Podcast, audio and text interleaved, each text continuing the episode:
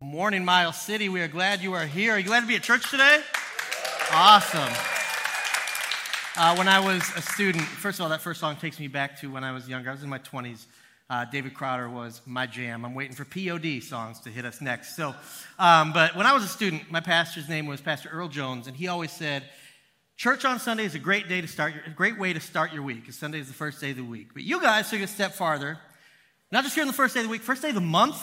Good job, guys first talk in a new series, but you came to the second service. So you almost were there, real close. First service gets the A plus, you guys get just the A.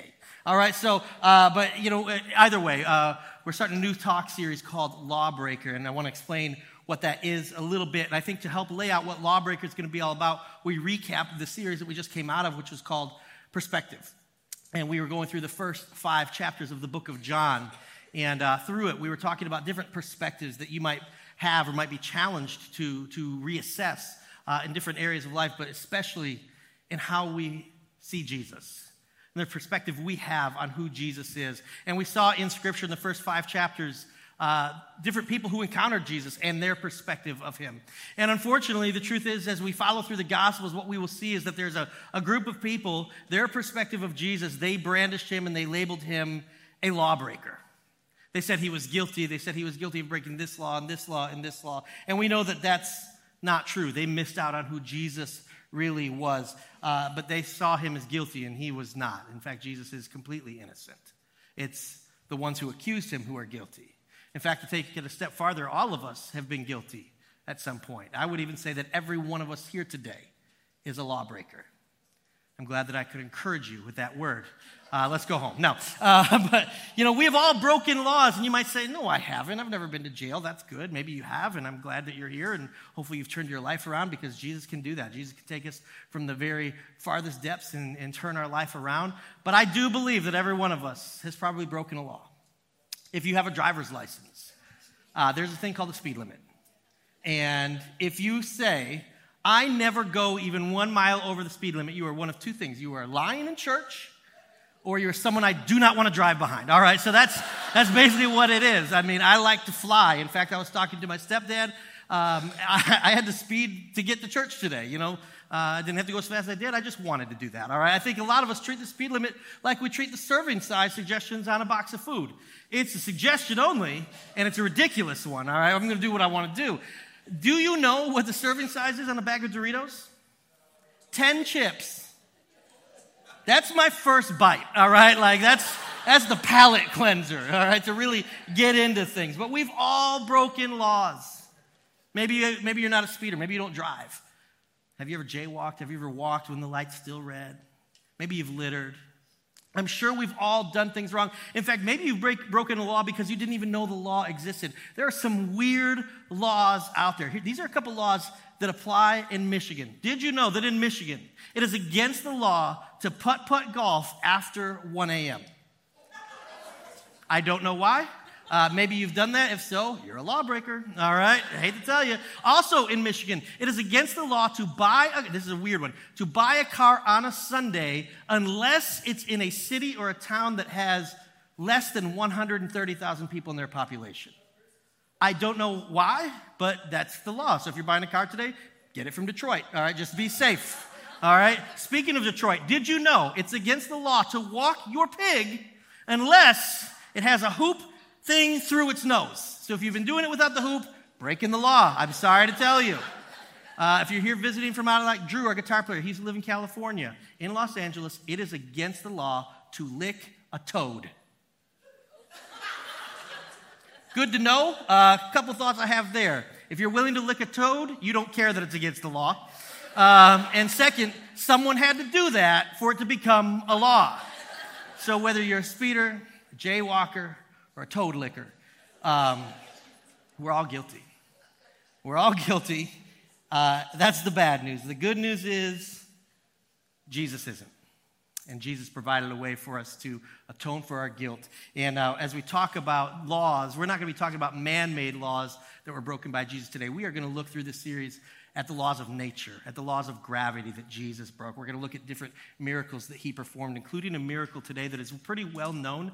And what Jesus broke today in our story in our scripture is bread. But before we get into it and before we start reading through the book of John, let's go ahead and let's pray together. Father, we come to you this morning. We are so thankful that we are here.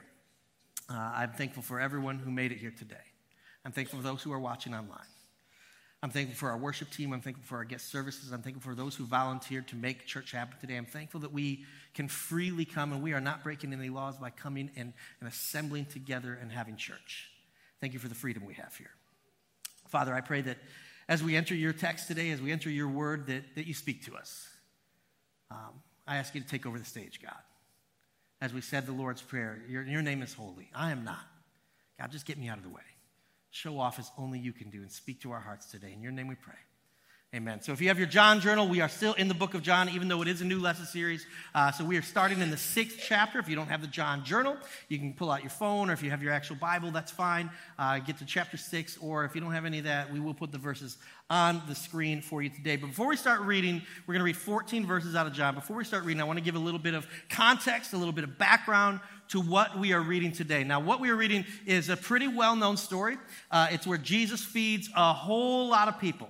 The, the number that's mentioned is 5,000, but we'll see that it says 5,000 men, which means the women and the children weren't counted. Some people believe this, as many as 20,000 people were fed by Jesus today. And so we read that. But I want to give you a little bit of, of, of tidbits of information about it. First, other than the resurrection, of Jesus. This is the only miracle that is recorded in all four of the Gospels. Matthew, Mark, Luke, and John all talk about this thing happening. It's the only one aside from the resurrection of Jesus himself when he came out of the tomb. This is the only one. So I think that holds some importance. Let's talk about when it took place and what we know. So we're going from John chapter 5 to John chapter 6. For us, it's the turn of a page, start of a new paragraph. But when we piece together the timeline using the different gospels and using historical context and stuff, we know that between John chapter 5 and John chapter 6, uh, there's about six months, maybe even to a year, have, have passed in between the, the two chapters. And what's going on is it's the Passover festival, and Jesus and his disciples have just recently learned that John the Baptist has been killed. And so they are hurt by that. They are mourning their loss. And Jesus, not in the passage we're reading, but in one of the other gospels, he says to his disciples, Let's go find a place to rest, a quiet place. So Jesus and his disciples, their intention is to find a place to, to, to be quiet, to recharge, to rest, just to be by themselves for a bit because they're hurting, right? And they need this time just to, to heal, to recharge a little bit. And then a crowd of people show up.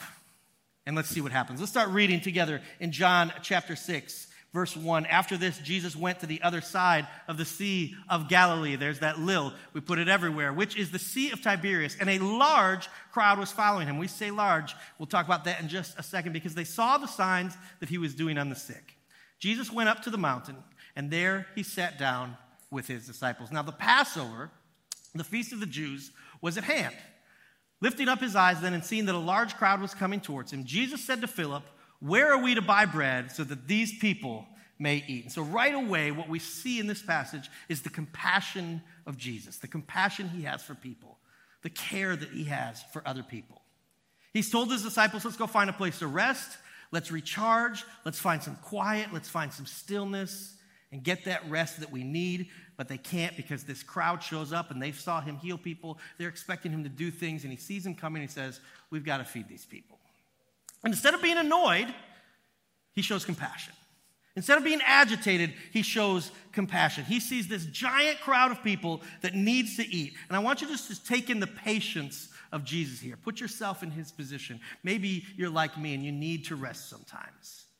Maybe you've been go, go, go, and you have that, that block where it's like, I'm not going to do anything for this stretch of time. In fact, I'm just going to take a nap. You know, and you lay down to take a nap, and what happens? Somebody starts blowing up your phone. Maybe, maybe you're a parent and you say, I'm going to take a nap. Kids, don't bother mommy, don't bother daddy. We're just closing our eyes for a few minutes. And for kids, that means let's ask as many questions as we could possibly think of. Right? Exactly. I know Devin does it. I know he's guilty of that. His mom hasn't had a nap in 21 years, all right? Uh, maybe, maybe you're like me and you say, I'm just going to take a quick nap.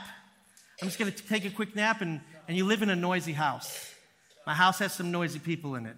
My boys are very noisy. My wife can be noisy. My daughter likes to do cartwheels everywhere on hardwood floors. It's not quiet. And sometimes I think they're having a contest to see who can be the loudest. And sometimes I'm guilty of it because I am the loudest one in the house. Uh, but whatever it is, maybe you've tried to have that rest and it's been disrupted. If you're like me, your response can be annoyance, can be aggravation, can be anger. And, and where do we, we put that? On the person that disrupted our rest. The person that disrupted our attempt to just have some peace and quiet. Jesus doesn't respond that way at all. And so I would ask and wonder if we are followers of Jesus, if we are called to be imitators of Jesus, can we respond better? How are we responding to those moments in life where people interrupt us with a need? How are we responding when people come to us and need our help, need our assistance, need us to fill a need, and it's inconvenient for us? Are we responding like Christ would? And on the flip side of that is, is, is, is how are we taking our needs to Jesus? This crowd had no problem finding him up the mountain saying, Let's go get him. And really, that should be our attitude towards Jesus, too. When we have a need, when we have anything, we take it to Him. Jesus had 20,000 people interrupting his attempt for rest, and his response is, Let's feed them. You are never a distraction to Jesus. That is so good to know. No matter the size of your need, whether it's big or whether it's small, these people were just hungry. In fact, we don't even know if they needed healing. We just know that they had saw him do it so they wanted to, to see who he was. They might have just wanted to watch him for a little bit. Whatever their need was, this massive crowd arrives. And, and, and I always try to picture these crowds when, when we think of like crowds that size. And what I always go to I'm old enough to remember David Crowder. I'm not old enough to have lived through the Beatles, but I've seen the videos of like Beatlemania when the Beatles came stateside and everywhere they went, mobs of people swarmed them. They couldn't even walk. I picture that when Jesus would arrive in towns or to modernize it, like Taylor Swift had a concert downtown this past summer and she sold out Ford Field, which is like 50, I, I don't 80,000 seats. I don't know. But what I know is there was thousands of people who didn't even get tickets that just sat in the road because they wanted to be near it.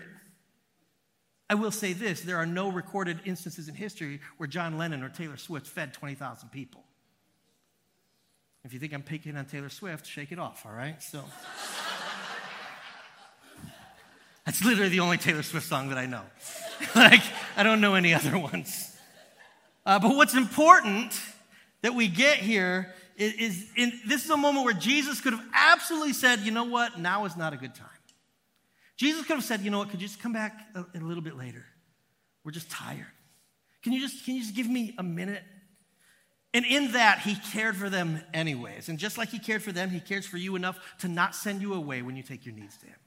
Jesus will never say, I'm too busy. Jesus will never say, I need rest. Jesus will never say, not right now. There is no wrong time to come to Jesus. Look at what 1 Peter chapter 5 says. It says, Give all of your worries and cares to God, for He cares about you. The reason we can take everything to God is because He cares about us.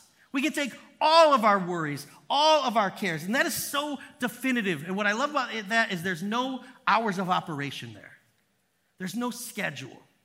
This past week, we were able to do a really cool thing with our student ministry. Barry and myself and my wife, we had the opportunity. We have a football coach who attends our church here. He's the JV coach of Livonia Churchill. His name's Emmanuel. Great dude. I don't know if he's here, but through him, we connected and we got to feed the JV and the high school football team. We got to feed them dinner after practice one night. Just a way to, to bless them and just a way to say, hey, we're a church in the area, we just want to feed you. Because being fed is filling a need. And so we showed up with, uh, he said there's 60 guys. I said, is 30 large pizzas enough? He's like, yeah.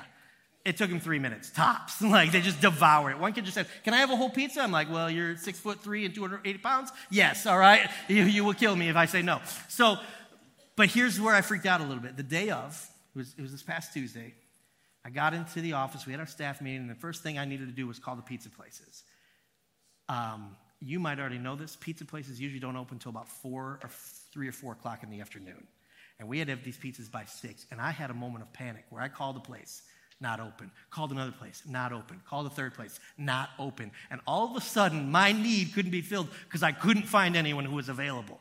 Now, thankfully, we found a place and I, uh, we talked to an owner and he, he had it all set up for us and we got to feed these guys. But I freaked out for a second because I had a need and it was a pretty big need to me. I had promised these people food and I didn't have any food to give them. And all of a sudden, the place where I would go to get that food was not available. You never have to worry that Jesus isn't available. That's so good to know that you never have to worry that if you offer up a prayer, the call is going to get disconnected. You never have to worry that Jesus is going to say, actually, could you just pause for a second? So I would ask, as we consider that and as we find thanks in that, how available are you to others? How available are you to people? I mentioned this already, but how available are you even in your annoyance, even in your times of quiet? When people need you, are you there for them? We'll see that care that Jesus offered to them emphasized a little bit more as we go back to the text in verse 5. Lifting up his eyes then, and seeing that a large crowd was coming towards him, Jesus said to Philip, Where are we to buy bread so that these people may eat? He said this to test him, for he himself knew what he would do. Philip answered him, 200 denarii worth of bread would not be enough for each of them to get a little. That's close to a year's wages, like something between like eight to nine months worth of money, all right? One of his disciples, Andrew, Simon Peter's brother, said to him, There is a boy here who has five barley loaves and two fish, but what are they for so many? So it says right there in the text that Jesus is testing the disciples. And we get two different answers, and we'll talk about both of them briefly. Philip and Andrew are being tested. And, and here's a phrase you might be familiar with if you're a sports fan. You might know the phrase armchair quarterback. I'm a sports fan. I like to watch sports at home. Me and my son like to watch football every Sunday. We like to watch basketball together. And one thing that I love to do is point out how dumb they are uh, because I would do it right. All right? If I was the coach, I wouldn't have called that play.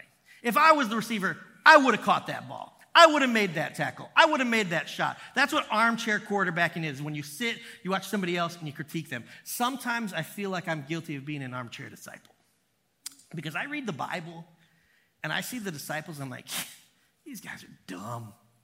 I would be so good at this. If I was there, I w- I wouldn't doubt Jesus at all. If I was there, I would fully trust Jesus. I'm armchair discipling because here's the truth. If it was so easy for me to trust Jesus there, then why do I have issues trusting him here today sometimes? You know, it's easy to look at the disciples' mistakes. It's easy to look at the mistakes people make through Scripture and be like, I would never, except we do. All the time.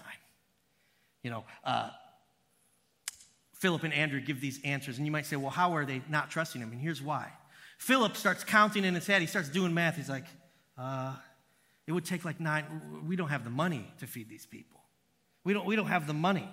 All right? And then Andrew's like, um, well, this kid brought food, but that's not going to be enough. So they're both kind of assessing the situation. Jesus says, How are we going to feed them? Where can we buy some bread? And they're like, We, we can't. We can't do this, Lord.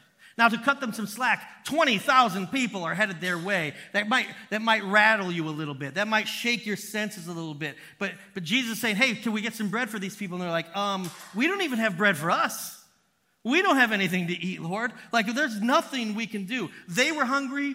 The people were hungry and there was no food to pass around. And we still get two different responses from them. One saying we don't have the money, one saying we don't have enough stuff.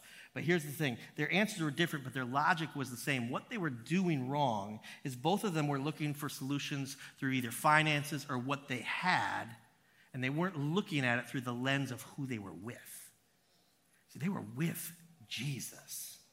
So it didn't really matter what they had on hand. It didn't really matter that they didn't have enough. How often do we make the same mistake when we assess our problems in life and we assess our situations? We consider what we have in our hands, we consider what we have available to us rather than whose hands we can put it in.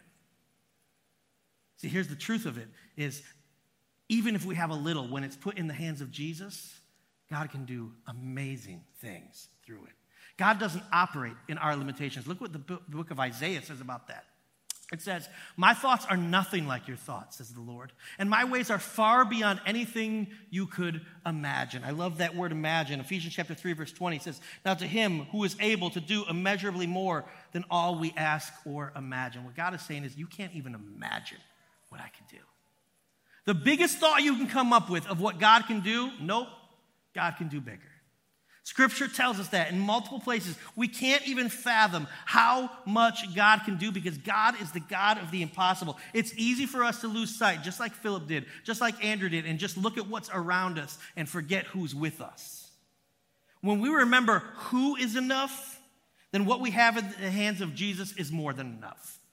Let me say that one more time. When we remember who is enough, then what we put in the hands of Jesus is more than enough. Because Jesus is enough. Look at it this way the difficulty of a task must always be measured by the capacity of the one doing the work. What that's saying is if there's a, a, job that needs to be done, the person who actually does the job is the person who gets to decide how difficult it was. You and I who watch, we might say that it's impossible or undoable, but the person who's doing it can decide that. I'm not a handyman. I don't, I don't fix things. I know that's shocking to some of you. Uh, I don't repair things. I, am not good at it. I am blessed to have a stepfather named Dennis who can fix like anything. He was here first service, like no joke, in between services. I go, hey, uh, my son Jacob's car is sounding weird. He's like, let's go look at it. We drove down Plymouth Road, and he's like, oh, yep, it's the back rear rotor. I'm like, okay, is that an easy fix? He's like, oh, yeah, simple, no problem. I'm like, okay. Here's the deal. For Dennis, whenever he fixes stuff, he's like, no problem. Oh, that's easy. For me, I'm like, I just, I just want to move. Like, if there's something wrong in the house, just get a new house. All right, like, there's a lot of them. They're all over the place. There's got to be one that's working, okay?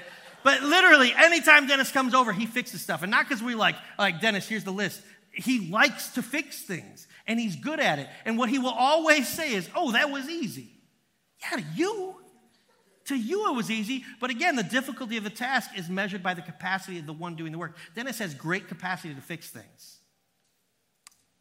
Jesus has no capacity. His capacity, his capacities are limitless. Jesus can do anything he wants. What we need to remember is what is impossible for us, and there are things that are impossible for us to do on our own. It's not impossible for Jesus because he has no capacity, more than we can imagine. Remember? What he can do is more than we can imagine. We try so hard sometimes to make God finite and put him in this box, and, and, and we, we want to be able to label God and understand his limits. But there are no limits. There are no limits to what God can do. And yet we try to bring him down to our level on a human level, and it causes us to forget just who he is.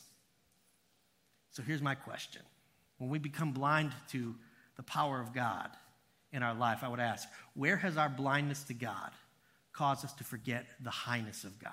Where in your life have you stopped seeing the depths of how much God can do? and it's caused you to lose sight of just how great He is. You know, life can really beat us up sometimes. Maybe it's your job that just feels unwinnable. Maybe it's your marriage that feels un- untenable. Maybe it's a parent, you're struggling raising your kids. You're like, I just don't know. I feel like everything I do is wrong. Maybe it's relationships. Maybe it's something else. But we get so caught up in the difficulty of the situation sometimes that we lose sight of the fact that difficult to us is not difficult to Him. And that is really, really encouraging that something that is impossible for me is easy for God because our capacity is limited, but God has no limits. I want you to think on that as we see how Jesus responds to his disciples. Let's go back to verse 10. Jesus said, Have the people sit down. Now, there was much grass in the place. So the men sat down, about 5,000 in number. Again, that's just the men. Jesus then took the loaves, and when he had given thanks, he distributed them to those who were seated so also the fish as much as they wanted. I want to point out the little things here. We highlighted the word grass. And that seems really insignificant, but I think it matters. In fact, I mentioned earlier that this is talked about in all four of the Gospels. In three of them, it mentions the grass. They sat in the grass. He said there was a lot of grass. One of them says that it's green grass. Maybe you've climbed a mountain before. Can I tell you something? There's not a lot of fields of grass to sit in when you're mountain climbing. When you're walking up a mountain and you want to sit, usually you got to sit in the dirt, you got to sit on the rocks. It's uncomfortable and it's not fun to sit or rest in. But these people are sitting in grass. What Jesus is doing is he is being the shepherd that's talked about in Psalm chapter 23. The Lord is my shepherd. He makes me to lie down in green pastures. He literally has them doing that here. Jesus is shepherding his sheep. Next little thing to notice it says that he gave thanks. When he had given thanks, he distributed them. In all four of the accounts, in Matthew, Mark, Luke, and John, it mentions that he gave thanks. In three of them, it says he lifted his head and gave thanks. Jesus gave thanks for one little kid's lunch. And I think that's important because sometimes we forget to thank God for the little things. Sometimes we, we only thank God when big things happen, when revelations happen, when miracles happen, when doors get opened. And how often do we lose sight of the little things? Do we give thanks for what we have? Do we give thanks for even the smallest? Sometimes we focus on what we lack. Sometimes we focus on what we need, and we forget what we already have. In what areas have you stopped being thankful in your life? Maybe you need to change your attitude to an attitude of gratitude. God does big things with little things. What we see here is that Jesus is about to feed thousands of people with one meal. I picture it like a happy meal, right? It's a kid's meal.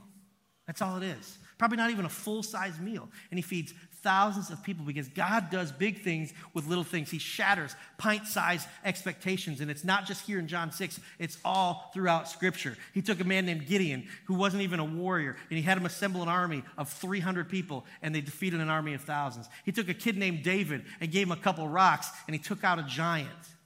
He came and he was born in a small town called Bethlehem. He was born like in a barn, basically.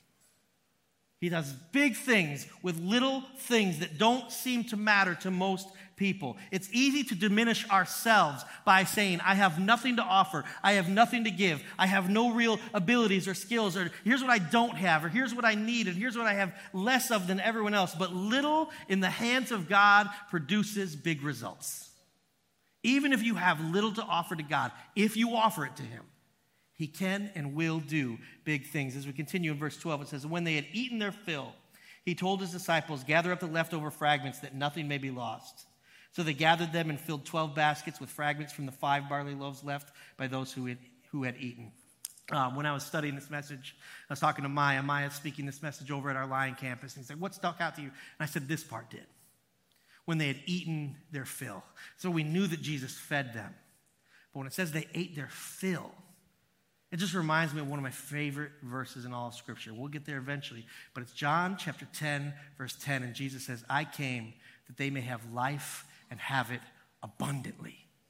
Jesus is a God who wants to give us abundance in life. And this is not me saying Jesus wants to make you rich and famous and powerful and give you all the toys and all the stuff, because that stuff doesn't really matter to him. When he talks about abundance, he wants you filled to the brim with love and joy and peace and hope in Him. And what I love about that is when we go back and read, it says, they ate to their fill. These people ate until they were full. They were stuffed. They had to push the food away, like, oh, that's enough. In fact, they had to gather up the leftovers. There was so much food that everyone ate as much as they wanted, and there was stuff left over. Jesus is a God of abundance. What I love about it is how many baskets were left over? Twelve. The 12 disciples who didn't get to eat, guess what? There's food for them too. They ate their fill as well. I love that. And this miracle of bread and fish, it's painting this picture for something much bigger.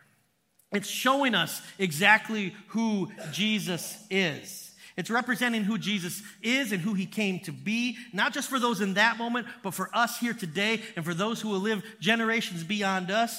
But for all people here, even us today, we can understand the context of bread, right? Bread fills you up, doesn't it? Go to the Outback, go to Texas Roadhouse. All you need is rolls. You're good. You see, uh, I, I, go to I go to Texas Roadhouse. I want a steak. By the time it comes, I've eaten a dozen bread rolls. I'm like, I'm full. I can't do it anymore. I also have a problem with gluttony, a little bit. All right, but it fills you. You know what it's like when you eat too much bread. You're like, oh, I am so full. You know what Jesus called himself later in the chapter? I am the bread of life. Because I will fill you, I will sustain you, I will give you sustenance. Anyone who comes to me will never hunger. And he's like, listen, I can give you actual bread. Hey, here, eat some bread. And this will fill you for now, but you're going to need to eat tomorrow. You're going to need, need to eat again. But when you follow me, your needs will be met eternally. When he talks about abundant life, he's not just talking about this side of heaven, but even beyond. When we get there, we're going to see true abundance and overflowing everything with Jesus. What he is saying with the bread, when he breaks the bread, when he calls us the bread of life, he is saying, I am sufficient. I am enough for you. And I wonder how many of us struggle with that. Some of us struggle with thinking that Jesus is enough. We think we need Jesus and, Jesus and, Jesus and. Jesus says, All you need is me. I am enough. I love the consistency of God too. This isn't the only time he uses bread. If we go back to the Old Testament, right? When the people of Israel were in the wilderness and they needed something to, to, be, to be filled, what did God give them? Manna. He gave them bread. What I love about the consistency, excuse me, of God again is what did he do? He created it from nothing. Where did he get all this food that he fed thousands of people with? He just brought it. It just came out of nowhere. When we go all the way back to creation, how did he create the earth? It came out of nothing. God can take nothing and create something. So imagine what he can do with what you have to offer him.